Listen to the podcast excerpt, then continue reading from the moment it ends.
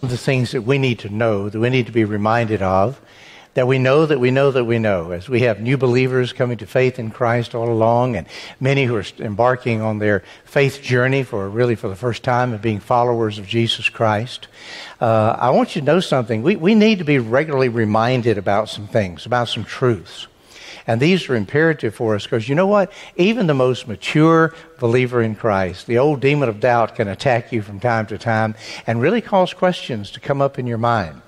And so one of the roles that we play within church, whether it's a small group or a large group like this, is to remind one another of the truths of God's Word. And so we've been doing this for several weeks. I want to go back a couple of weeks, last time I was with you, to share with you what we were talking about there, that God's desire is to live his life in and through us. Remember the little sentence that I gave you, that Jesus came to give his life for you so that he could give his life to you so that he might live his life through you.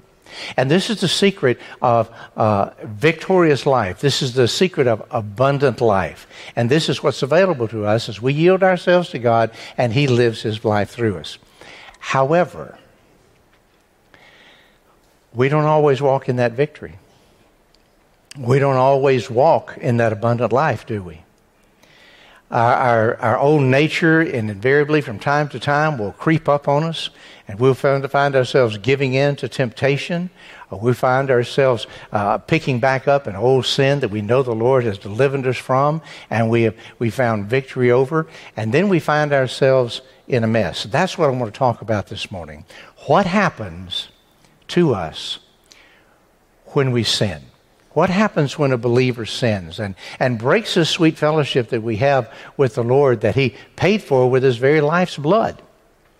And so where I want to go with this is really to an episode that happened in the life of David, because it illustrates not only this sermon but the very first sermon I shared with you in this series. Remember what that was? That God loves you and there's nothing that can happen to ever change that, that we're saved and we're sure. Here's the thing. When you and I sin, when we stumble and fall, when we give in to temptation, we cannot destroy the relationship with God, but we can seriously damage the fellowship with God. And that can be miserable. That can be really awkward and difficult for us. And so we can be sure of our eternal salvation, but we find ourselves living in absolute misery. And so this happened in David's life. Let me give you a quick history lesson behind Psalm 51. During the time when the kings went off to war, David didn't go with all of his generals. He stayed back in Jerusalem. And one night he couldn't sleep, so he was walking around on the upper ramparts of his castle, and his castle was the highest edifice in the city. And he looked down on a neighbor's house, and there was a woman over there bathing on a rooftop, which was not unusual. That happened, but she wasn't well protected in that process. Well, he lusted after her. He sent somebody to bring her to himself. He had relations with her, and then he found out that she was expecting.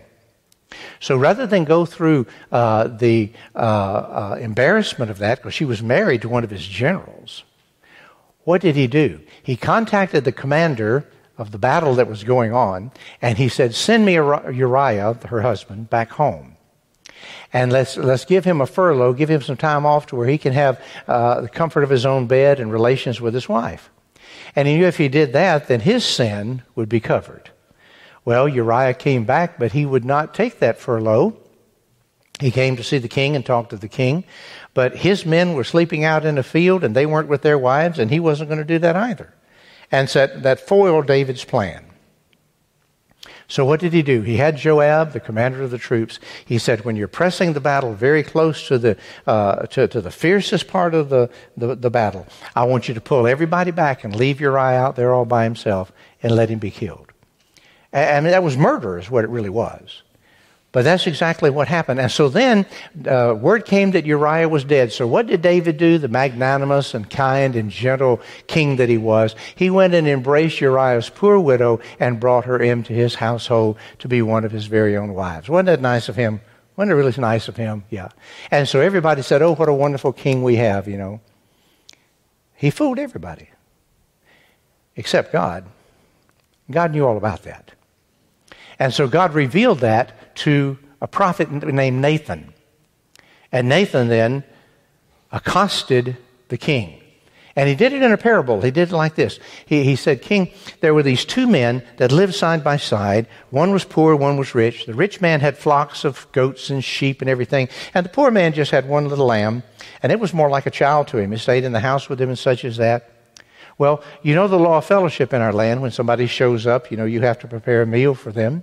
Well, somebody came to the rich man's house. So what did he do? Did he go and choose one of the many flocks that he had in his herd to kill? No, he went next door and kidnapped the poor man's one and only lamb, killed it, slaughtered it, prepared it, and that's what he gave to his company. And the king went berserk. And he said, that man deserves the worst punishment. And then Nathan said, you're the man. You're the man. Because you had all these wives and concubines, and yet you took Uriah's wife as your very own and then had him killed. And so David was then publicly embarrassed by his sins. You know, the scripture tells us whatever we'll expose to God in private for him to forgive, then he'll keep hidden under his grace.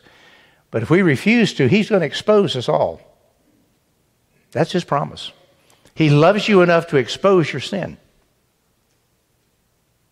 So that's what happened to David. Well, he wrote this psalm, Psalm 51, as a result of him being confronted by his sin, by being totally embarrassed, but by crying out to God and asking God to forgive him and cleanse him and give him a new start in life. So that's what this psalm is all about. Let's read it together, Psalm 51. I'm going to read almost all of it. Have mercy on me, O God, according to your loving kindnesses. According to the multitude of your tender mercies, blot out my transgressions. Wash me thoroughly from my iniquity, and cleanse me from my sin. For I acknowledge my transgressions, and my sin is always before me. Against you, you only have I sinned and done this evil in your sight, that you may be found just when you speak and blameless when you judge. Behold, I was brought forth in iniquity, and in sin my mother conceived me. But behold, you desire truth in the inward parts, and in the hidden part you will make me to know wisdom. Purge me with hyssop, and I will be clean. Wash me, and I will be whiter than snow. Make me hear joy and gladness, that the bones that you have broken may rejoice. Hide your face from my sins and blot out my iniquities. Create in me a clean heart, O God, and renew a steadfast spirit within me. Do not cast me away from your presence, and do not take your Holy Spirit from me. Restore to me the joy of your salvation, and uphold me by your generous spirit. And then I will teach transgressors your ways, and sinners shall be converted to you. Deliver me from the guilt of bloodshed, O God, the God of my salvation, and my tongue shall sing aloud your righteousness. Lord, open my lips, and my mouth shall show forth your praise. For you do not desire sacrifice, or else I would give it. You do not delight in burnt offering. The sacrifices of God are a broken spirit, a broken and contrite heart. These, O God, you will not despise. Pray with me. Holy Spirit, many of us in this very room today are right here. We're not walking in victory. We're walking in defeat. We've sought to appropriate your graces, and yet we've stumbled and fallen and given into temptation. And now we find ourselves miserable. Help us, Lord, to know what to do, right from your word. I ask that in Christ's name. Amen. Now, I want you to remember from that first sermon that I preached to you on this series that your salvation, God's love for you, cannot be changed. There's nothing that can affect that. You didn't do anything to deserve God's love in the first place, so you can't do anything to lose God's love. Okay? It's a gift of grace and of mercy. That having been said, listen to me very closely. Though your relationship is eternal and cannot be impacted, your fellowship with God can be severely damaged. There's a big difference between the two. The relationship is eternal. It cannot be changed. It cannot be broken. But your fellowship with the Lord can be severely damaged. And that's what sin does. Sin fractures the fellowship that we have with God. And so what I want us to look at here today is this. I don't want you to think for the t-90th little bit of a millisecond that your sin does not matter. It's devastating. It's highly destructive. It's a grenade that you hold onto in your hand and you wonder why it blows your hand off. It's severe.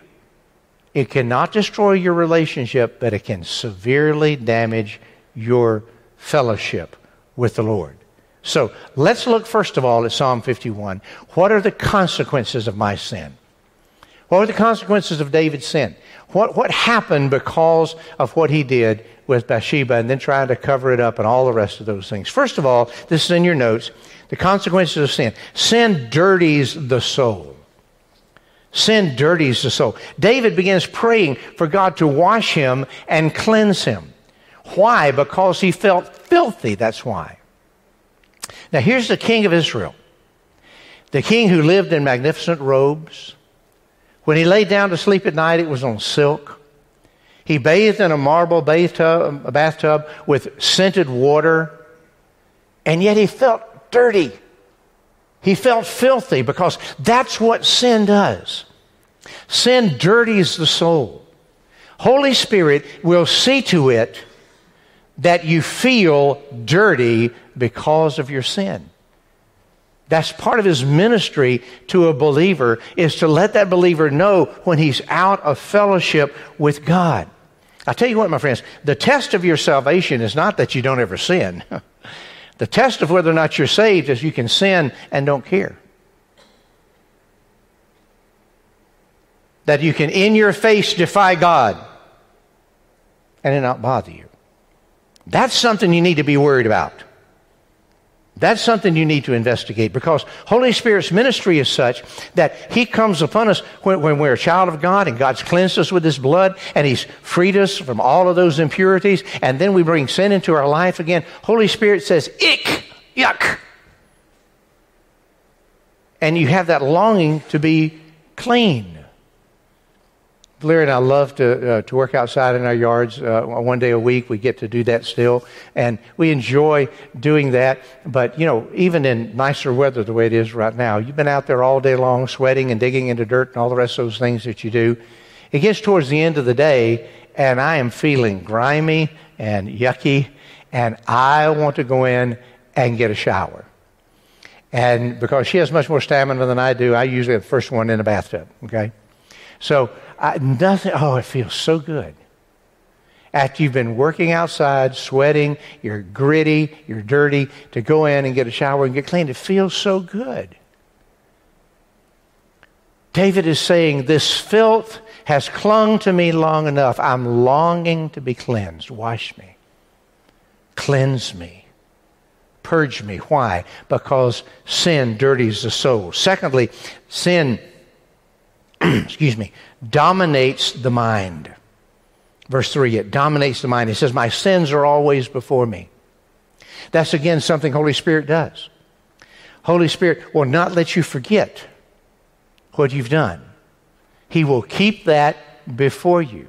Have you ever had that happen? You've done something, you know that it's wrong, and everywhere you look, everything you do reminds you of that? Listen, that's not a curse. That's Holy Spirit speaking to your heart. That's Holy Spirit speaking to you. Every song that you hear, every person you see, you wonder, do they know? Do they know?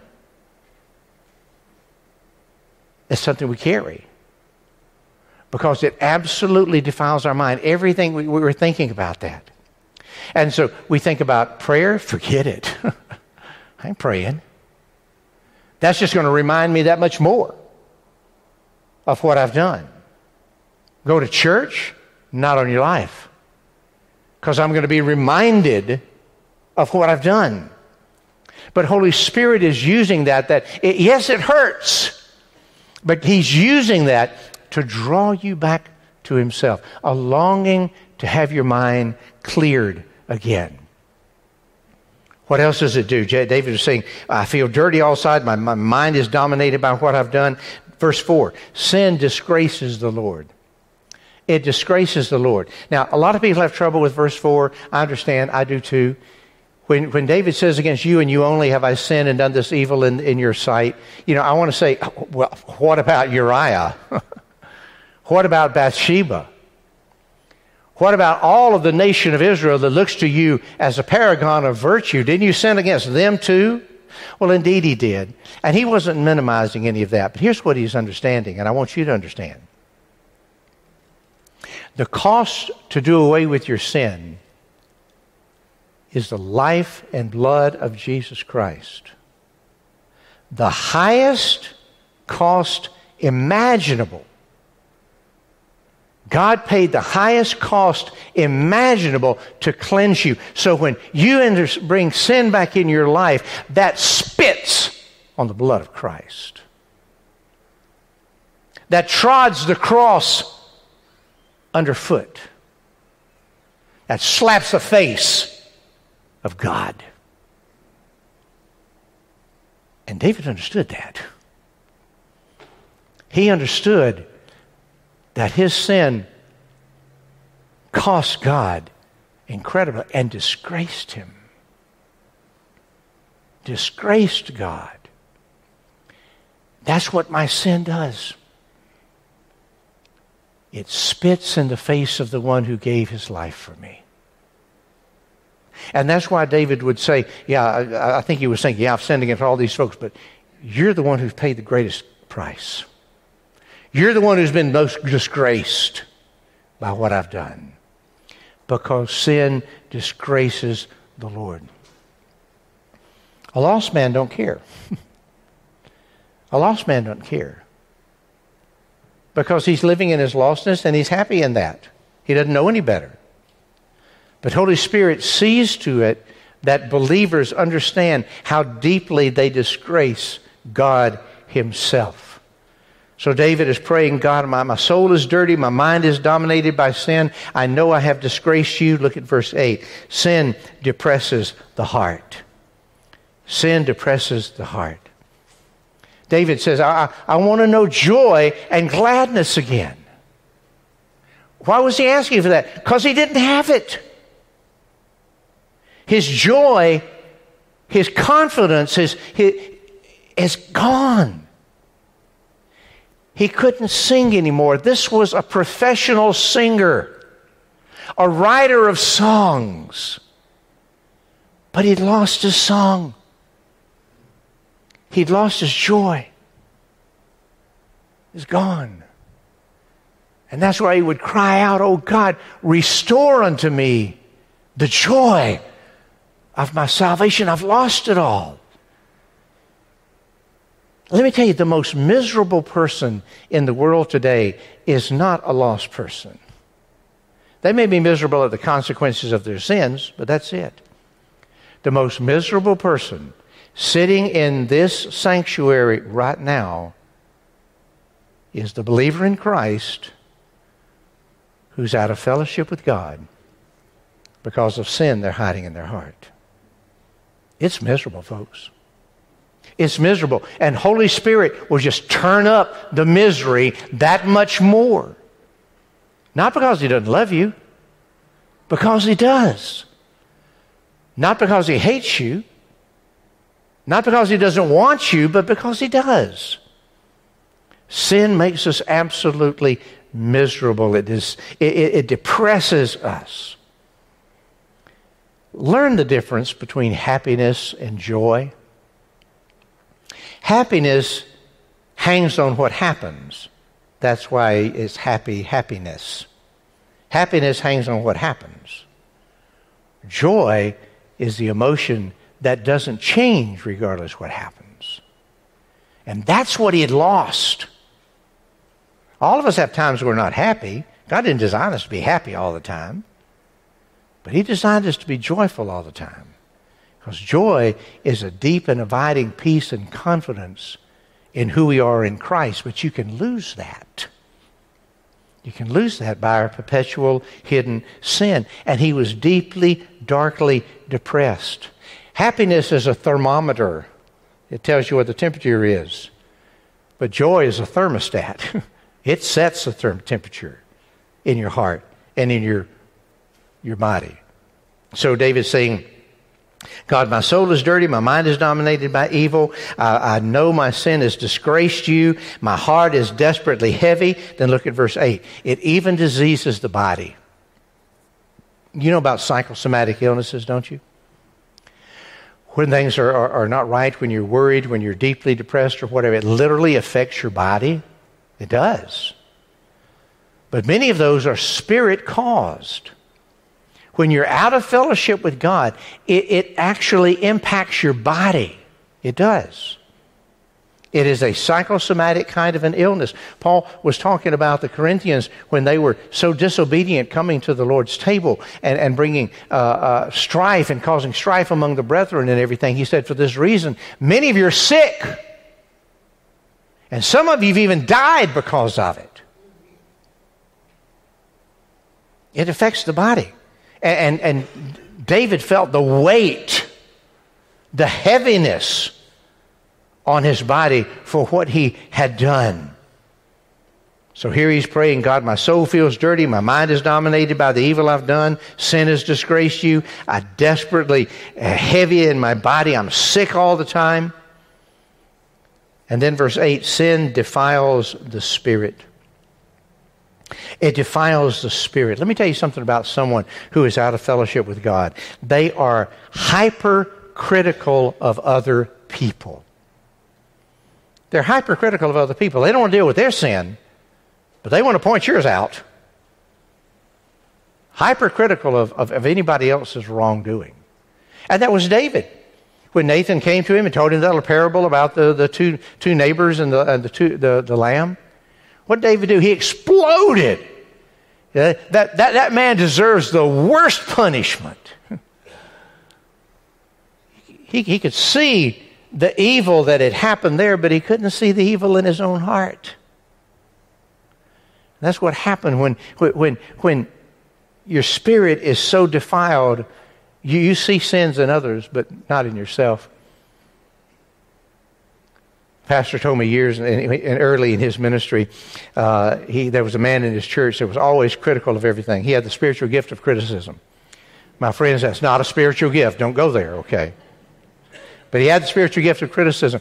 And one day he came and opened up the janitor's closet, and there was 5 brand new brooms hanging there.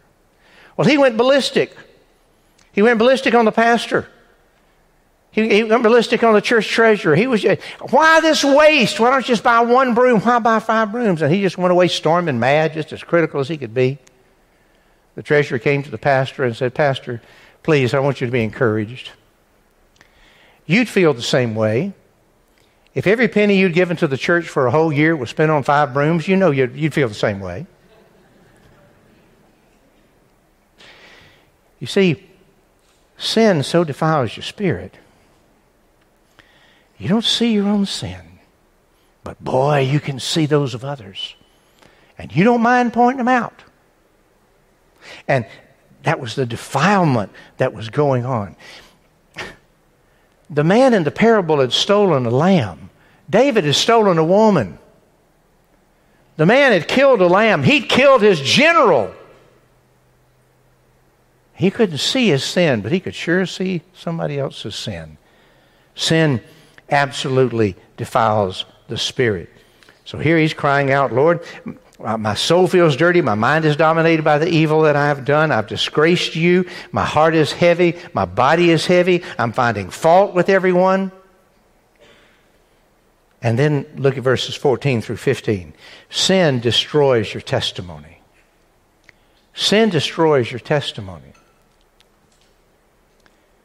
Historians and hymnologists tell us that David did not write any new songs from the time he had this relationship with Bathsheba until after Nathan confronted him. that which he loved most, writing songs and singing, praising God, was gone. He'd lost his joy. He'd lost his song. That was his testimony. I mean, when Saul, as a young boy, as Saul would have him come in and play on the lyre and sing to him, because Saul had this oppressive spirit, this depressed spirit, and David's ministry would just soothe his soul. That was gone. He didn't have that anymore. Sin had robbed him of his testimony. Sin will take your testimony away because you don't want to be around Christians. You don't want to be in church because you're miserable. Holy Spirit loves you too much to let you stay that way, though. And so what we move to next after seeing all of these things is how David was restored. How he got his song back. How he got his testimony back. How he got his health back. How he got his spirit cleansed again. So let's go from the consequences of our sin to what happens as we're cleansed of that sin. The cleansing of our sin is the life of the believer. So here's what happens. First of all, I want you to see David's confidence. Confidence in verses 1 and 2. David knew this. He knew that though his sin was great, God's grace and mercy were greater still. He knew that. Somehow deep in his psyche, below all the damnable lies and counterfeits that Satan was pouring onto him, he had something deep in his soul that he could not escape. He knew that God was a God of mercy and grace. You remember we did Jonah here several months ago? Why was it Jonah didn't want to go and preach to the Ninevites? Because he knew that God was rich in mercy and grace, and if they repented and confessed, that God would forgive them. Deep-seated in the heart of the believer is a steadfast confidence that God loves sinners. I don't know about you, but I'm glad God loves sinners. If he did, none of us would be here. There's only one kind of person that God loves. And that's people who screw up. And these are the ones he takes and he as his very own children. When they confess their sin to him, repent of their sins, and he comes into their lives. He adopts them into his very own family. He covers them with his very own blood. And they're his children. They're not perfect, but they're his. And that relationship will never, ever change. He was cleansed. Now, the devil wants to put it in your mind when you're a believer and you stumble and fall, you fall into temptation, you sin. The devil wants you to say, look, God got you cleaned up one time, and now it's up to you to stay that way. And now you've messed up, and God don't want you anymore. He's sick and tired of you. You're on his naughty list. He doesn't care about you. He doesn't want to have anything to do with you. He don't want you praying. He don't want you to go to church. These are the lies that Satan puts into the head. You know that to be true? Have you sensed that yourself? I have. He whispers, God does not want you. You've done messed up too bad. You've done messed up too bad. How many of you are adulterers and murderers here today? If you're anything south of that, you're well taken care of. And if you're worse than that, you are too. But that's what David was. An adulterer and a murderer. But God still cared about him. God still loved him. Don't listen to Satan's lies. Remember the parable of the prodigal son? Jesus told that parable. It was about a father who had two sons. One of them was very faithful and stayed at home and did all the work all the time. The other one was just longing to get away. Finally, he said, Daddy, give my part of the inheritance. I want to leave. I want to do whatever I want to do with my life. And he did. He left and he squandered everything he had on riotous kind of living. And all of a sudden, all those friends that he had when he had so much money disappeared. and he found himself in such a bad place that he had his head in the pig's trough eaten. And he came to himself right there and he said, you know what, in my father's house, even the least paid of the slaves at least have enough to eat. I'm going to get up and I'm going to go back to my father's house and I'm going to ask him, just let me be a slave here. Just let me work on the farm. And so he did that. But the story of the prodigal son is really not about the boy. And if that's all you see, you missed it. The story of the prodigal son is about the father. Because the father granted him grace to go and do what he wanted to do. But then it's interesting, as Jesus tells the story, that father is looking at the horizon down the road where he last saw his son. And that's where he stands day by day by day. And then one day he sees the silhouette of a man topping the hill on the road. And nobody walks like that but his boy. Nobody carries himself like that but his son. And what did he do? Well, he sat down in his chair and he crossed his arms. His dad, sorry, no good scoundrel. He can come back here and beg before me, and after I spit on him, I might let him live. That's not what he did. What does the Bible say? The father grabbed the hem of his garment, pushed it in his waistband so he could run, and he ran to meet his son. He ran to meet him and he embraced him. That filthy, smelling of pig slop son of his. He embraced him and kissed him. And he said, put a robe on his back. Put sandals on his feet. Put the family ring back on his hand, because this my son who was dead is now alive. He's come home. That's your God. That's what that parable is about. It's about the open-armed father, not about the stupid son. What does that say? There is a confidence that you can have. Even though you've wandered a long way away from God and you've held on to that sin for a long time. Earlier today I dealt with a person. They said, I've been caught up in this sin for over a decade. But they got set free today because they came home. They came home. They dared to believe that God still loved them. David dared to believe. That confidence was there that God still loved him. The second thing, look at verses 2 and 3, is confession. After you're convinced that God wants you to come home, you have to confess. You got to own it, man. Come on, man up. Look what David did. David didn't say, well, I had a bit of an affair. No, he said, I was an adulterer. He didn't say, well, a good friend of mine got killed in the war. No, I had him killed. Don't mince words with God. Don't play vocabulary games with him. Man up. Admit it. I'm addicted to pornography. Lust has got the best of me. Own it. Man up. Come on. I can't get away from the bottle. It calls my name from the cabinet. Own it. Man up. I have unforgiveness in my heart. I don't want to forgive that person. Own it. Man up.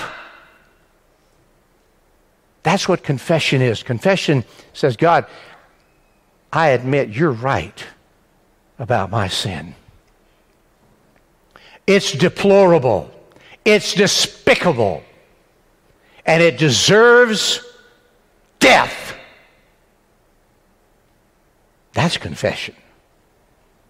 It's not, well, probably wasn't a good idea. No. Own it. Own it. And when you confess, you say, God, you are absolutely right in judging me, and what I deserve for my sin is eternal damnation. Own it. Listen, God didn't die for your alibi. He died for your sins. Don't give him an alibi. God didn't die for your alibis. Those are just lies. But he died for your sins. So confess the sin. And inherent in confession is repentance. This is where David had a change of heart and a change of mind, a change of attitude, and then a change of actions. Repentance is simply a change of direction. I've been going this way. I've been doing my own life. I do what I want to do. And suddenly God confronts me. And I find myself encountering God himself. And I confess my sin. And then he turns me around 180 degrees. And now I'm following after God. Now I am doing what's right. I want to be right. I want to be virtuous. I want to be godly. It's a change in direction. It's a change in mind that results in a change of action. And listen to me, there's no forgiveness for confession apart from repentance. It's ludicrous. The old Errol Flynn movie of Robin Hood. One of my favorite characters in that movie is Friar Tuck. Friar Tuck is a monk, but he fights alongside Robin Hood. Now, he doesn't use a sword, but he uses a staff. And in one of those scenes, and I'll never forget it, he'll take and he'll wham somebody over the head with that staff. Then he'll cross himself. Wham! Cross himself again. Wham! Cross himself again. That's not forgiveness, folks.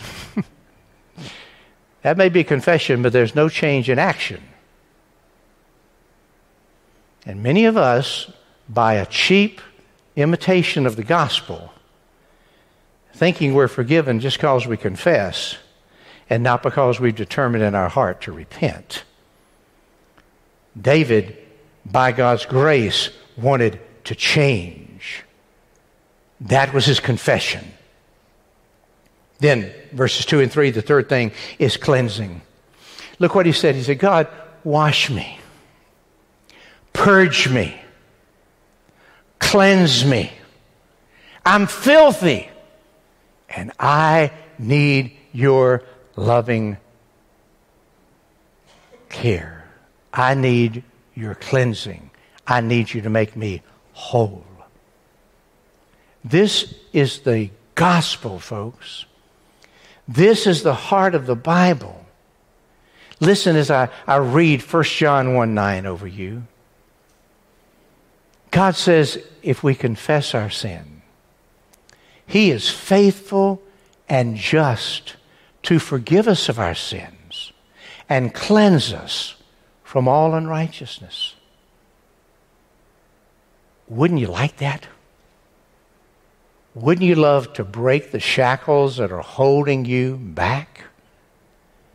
God promises in Isaiah chapter 1 and verse 18, he says, come now and let us reason together. Though your sins be like scarlet, they shall be white as snow. Though they're red like crimson, they'll be as wool. Have you been miserable long enough? Isn't there something within you longing to be free?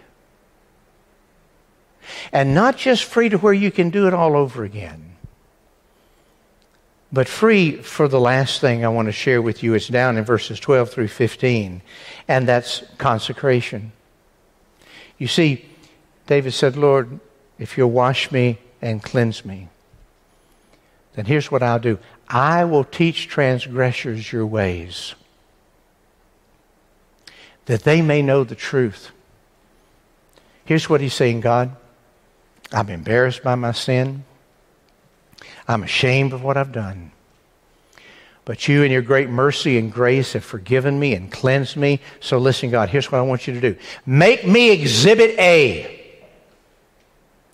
Put me out there as exhibit A of how you in your grace and mercy take genuine screw-ups like me and bring them home and cleanse them. Make me exhibit A, that the world can see that even though you've just been disgraced by my sin and your heart is broken by what I've done, your love champions. Your love accepts. Your love makes me whole again. That's what God wants to do. Yes, he wants to cleanse you for your own sake and for his own glory, but he wants to put you out there as Exhibit A. And this morning, if God has cleansed you from your sins, I want you to say to him, God, here I am. Put me out there as Exhibit A. I will be your testimony. I will share your grace and love. That's the end result.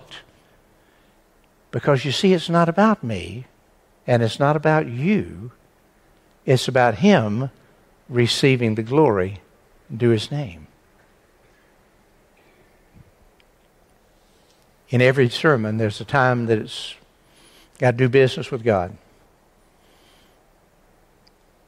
Time to shuck corn. Time to quit getting it out of the theoretical and put it into the practical right here. Let's do business with God. Bow your heads. And I'll ask you to pray along with me. You don't have to pray out loud like I'm doing right now, but I ask you to embrace, if what I'm saying catches your heart, then embrace it and pray it yourself. Oh God, it's me again.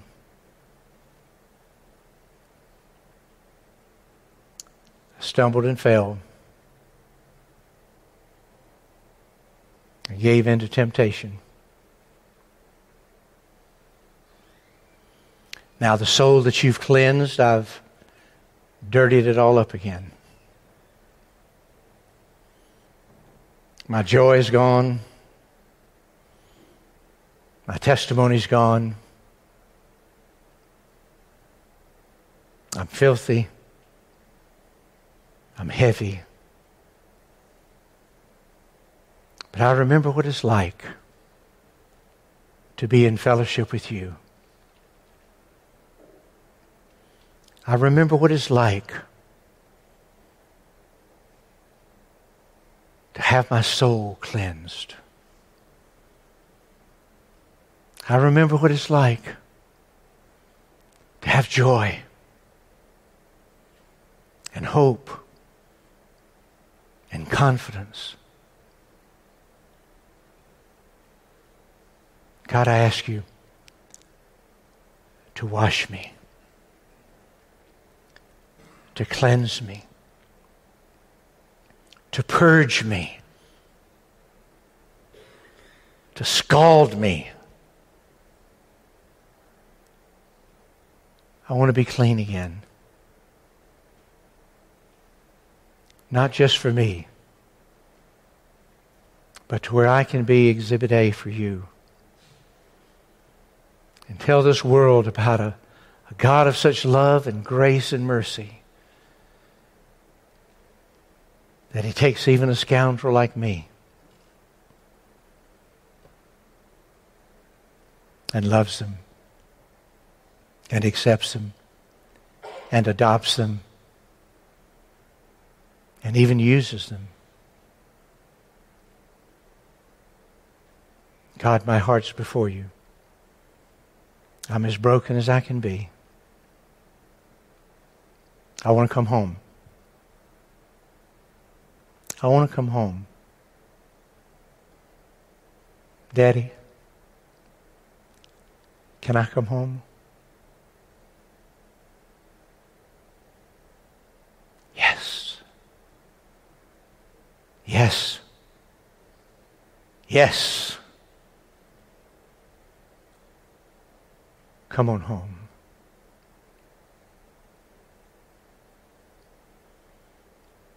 Father, I thank you for the wide open arms that you offer to your children today. And may we run to those arms with a deep breath of freedom and find home. In your name we pray. Amen. I'll be available after services to share with you if some of you would like to talk. Our Connection Center's got our staff and all there. God bless you today.